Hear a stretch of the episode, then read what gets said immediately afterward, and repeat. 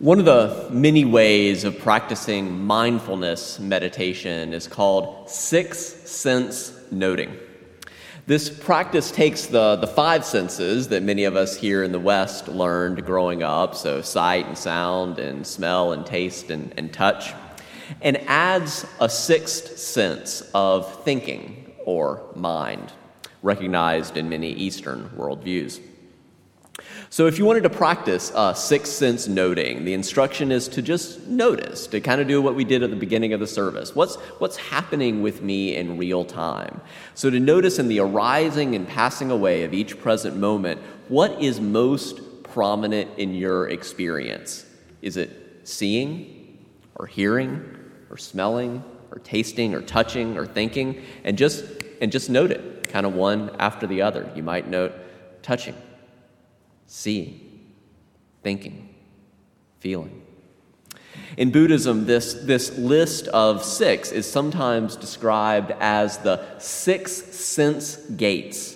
The theory is that anything we humans are capable of experiencing, it has to come in through one of those six sense gates. How else would we be aware of it? If we perceive something, it is because we see it, or we hear it, or we smell it, or we taste it, or we touch it, or we think it. How else would something come into our awareness. If we were to update this traditional practice of sixth sense noting in light of modern science, we'd actually have to expand it to eight sense knowing, uh, bec- noting, because scientists tell us there are actually two additional separate senses. Our sense of balance, that's actually a, a separate sense. Also, our awareness of our body that is distinct from touch. We sometimes talk about mindfulness heartfulness, and bodyfulness, or what the fancy word for this is proprioception. So, your kind of awareness of your body. That actually is also a separate sense. It's also important to know that when we start to compare with other these sort of interspecies relationships, right, uh, we start to see that animals' senses don't always fit neatly. Sometimes they're kind of overlapping. They don't fit neatly into those eight categories we've been exploring. And this insight begun, begins to point us in the direction that I want to invite us to explore this morning. On the one hand, our human senses give us access to, you know, really incredible sights and sounds and smells and tastes and touches and balances and body awarenesses uh, that range from the spectacular to the mundane to the sometimes devastating. We can think of the recent, um, if you've been watching the news, everything coming out with Hurricane Ian, right? All that devastation. There's so much for us to experience through our senses. On the other hand, we humans are also increasingly aware that there are manifold aspects to reality that are not, uh, that are not available to our direct perception. And as a guide to that fascinating world beyond our human sense gates, I recently had the pleasure of reading a book published a few months ago titled An Immense World. How Animal Senses Reveal the Hidden Worlds Around Us. It's by Ed Yong. He's a Pulitzer Prize winning science writer. He's on staff of The Atlantic. And I really, I found this book riveting. Uh, it makes me want to go back and read his award winning first book um, from a few years ago titled I Contain Multitudes. It's about the microbes within us and, and a kind of grander view of life. Uh, I, I actually really love a clear, lucid science writer. Uh, and I brought I bought two books as background research for this sermon, and I read the introduction to both, and it was just immediately clear that Yong's book was better. It just it it just popped, it just sparkled. And the other one I read a little bit more, and I didn't even finish it. There's just too many great books to read, and Yong's was clearly uh, superior. Uh, to begin exploring beyond the boundaries of our human senses, consider this thought experiment from the beginning of Yong's book. Imagine that you are alone in, or the, the lone human being in this sanctuary. So whew, everyone else is gone. It's just you. But for some odd confluence of reasons, there's a menagerie of other creatures in this sanctuary along with you. There's an elephant over beside Stephen in the, in the choir loft. There's a mouse scurrying under the chairs. There's a robin perched right here on the pulpit. There's an owl in one of these overhead beams, and beside it, a bat hanging upside down.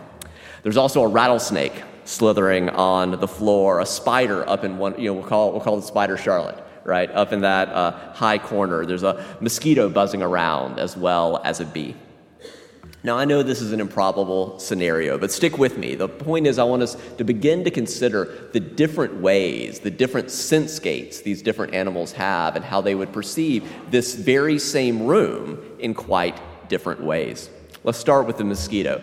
That mosquito's sense of smell would be picking up on your carbon dioxide as well as the scent of your human skin, and it would be drawn over to you.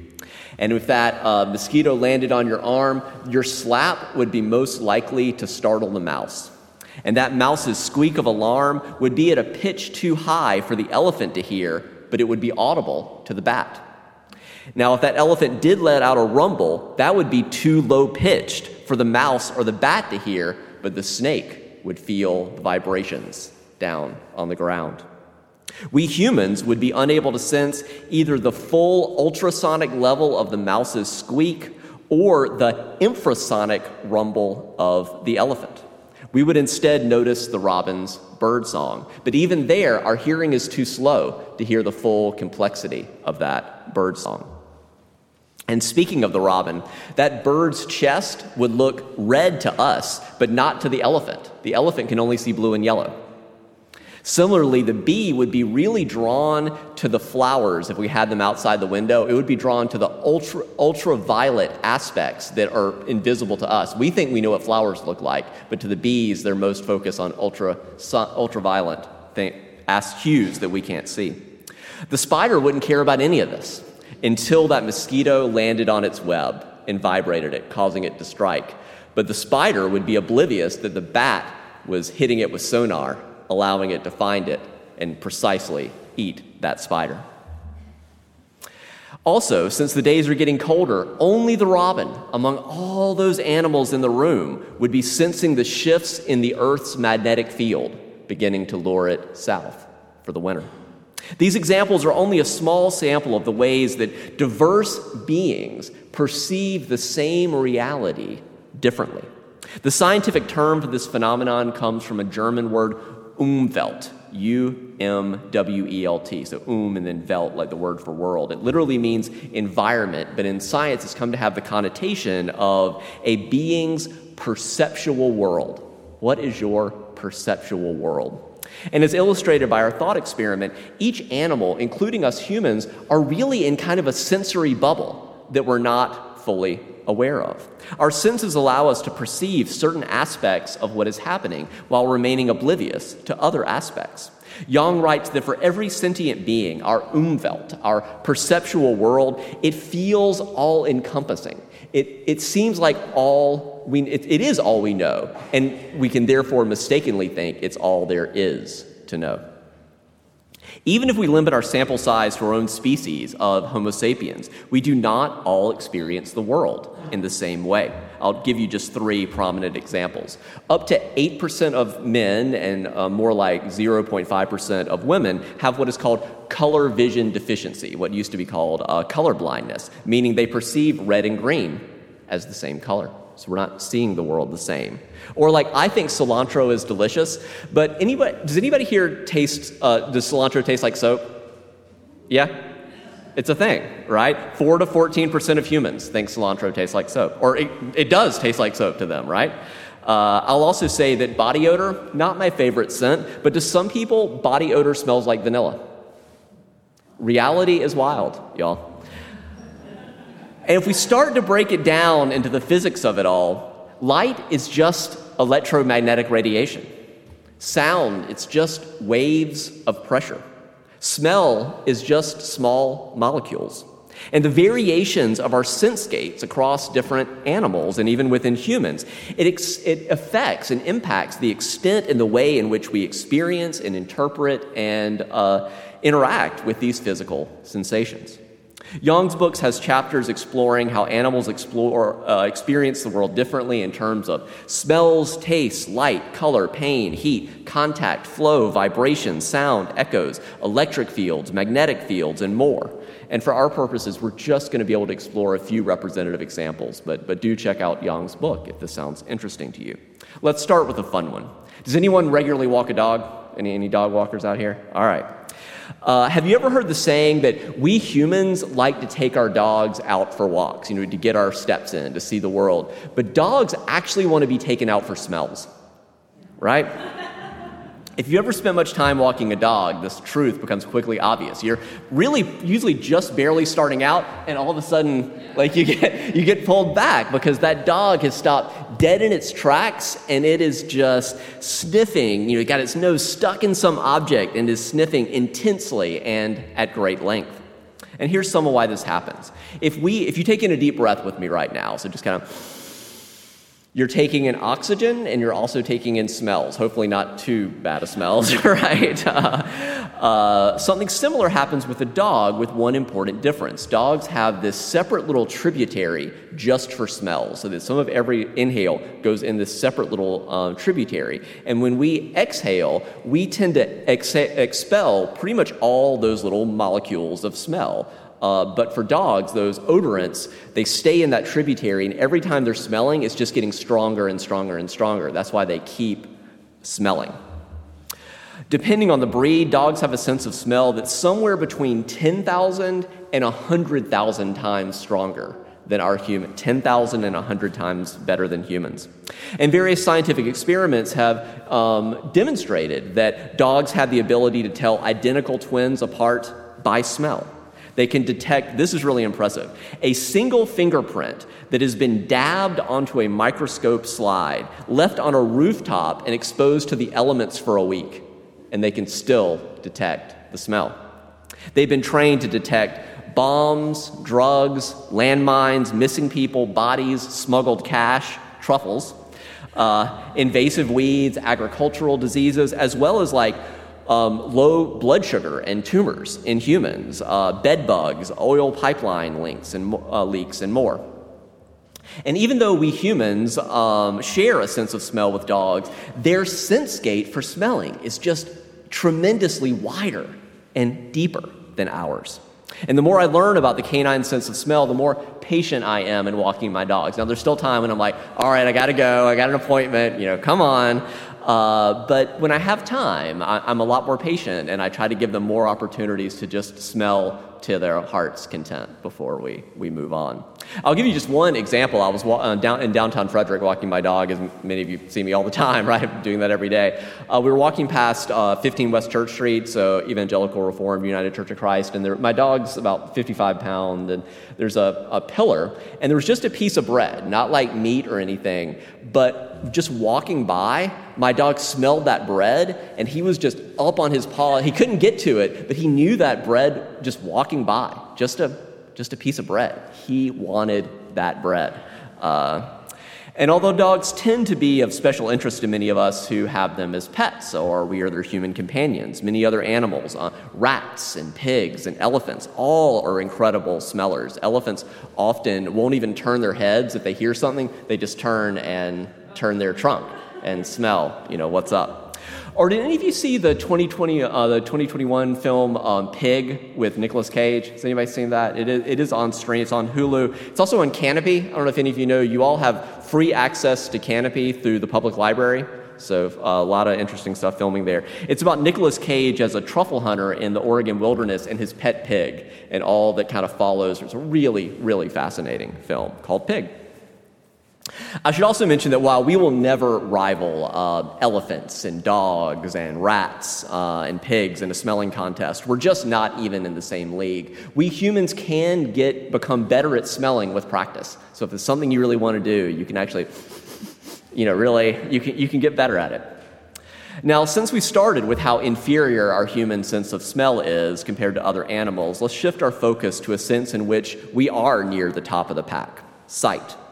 Now, there are some animals like eagles and other birds of prey that do have a substantially sharper vision than we do. In general, compared to most other animals, we humans have formidable visual acuity. Ironically, though, there's actually a shadow side to having great eyesight. Here again, our human visual capacity often biases us to assuming that what is eye catching to us must, of course, be eye catching to all other creatures, and it's often not so.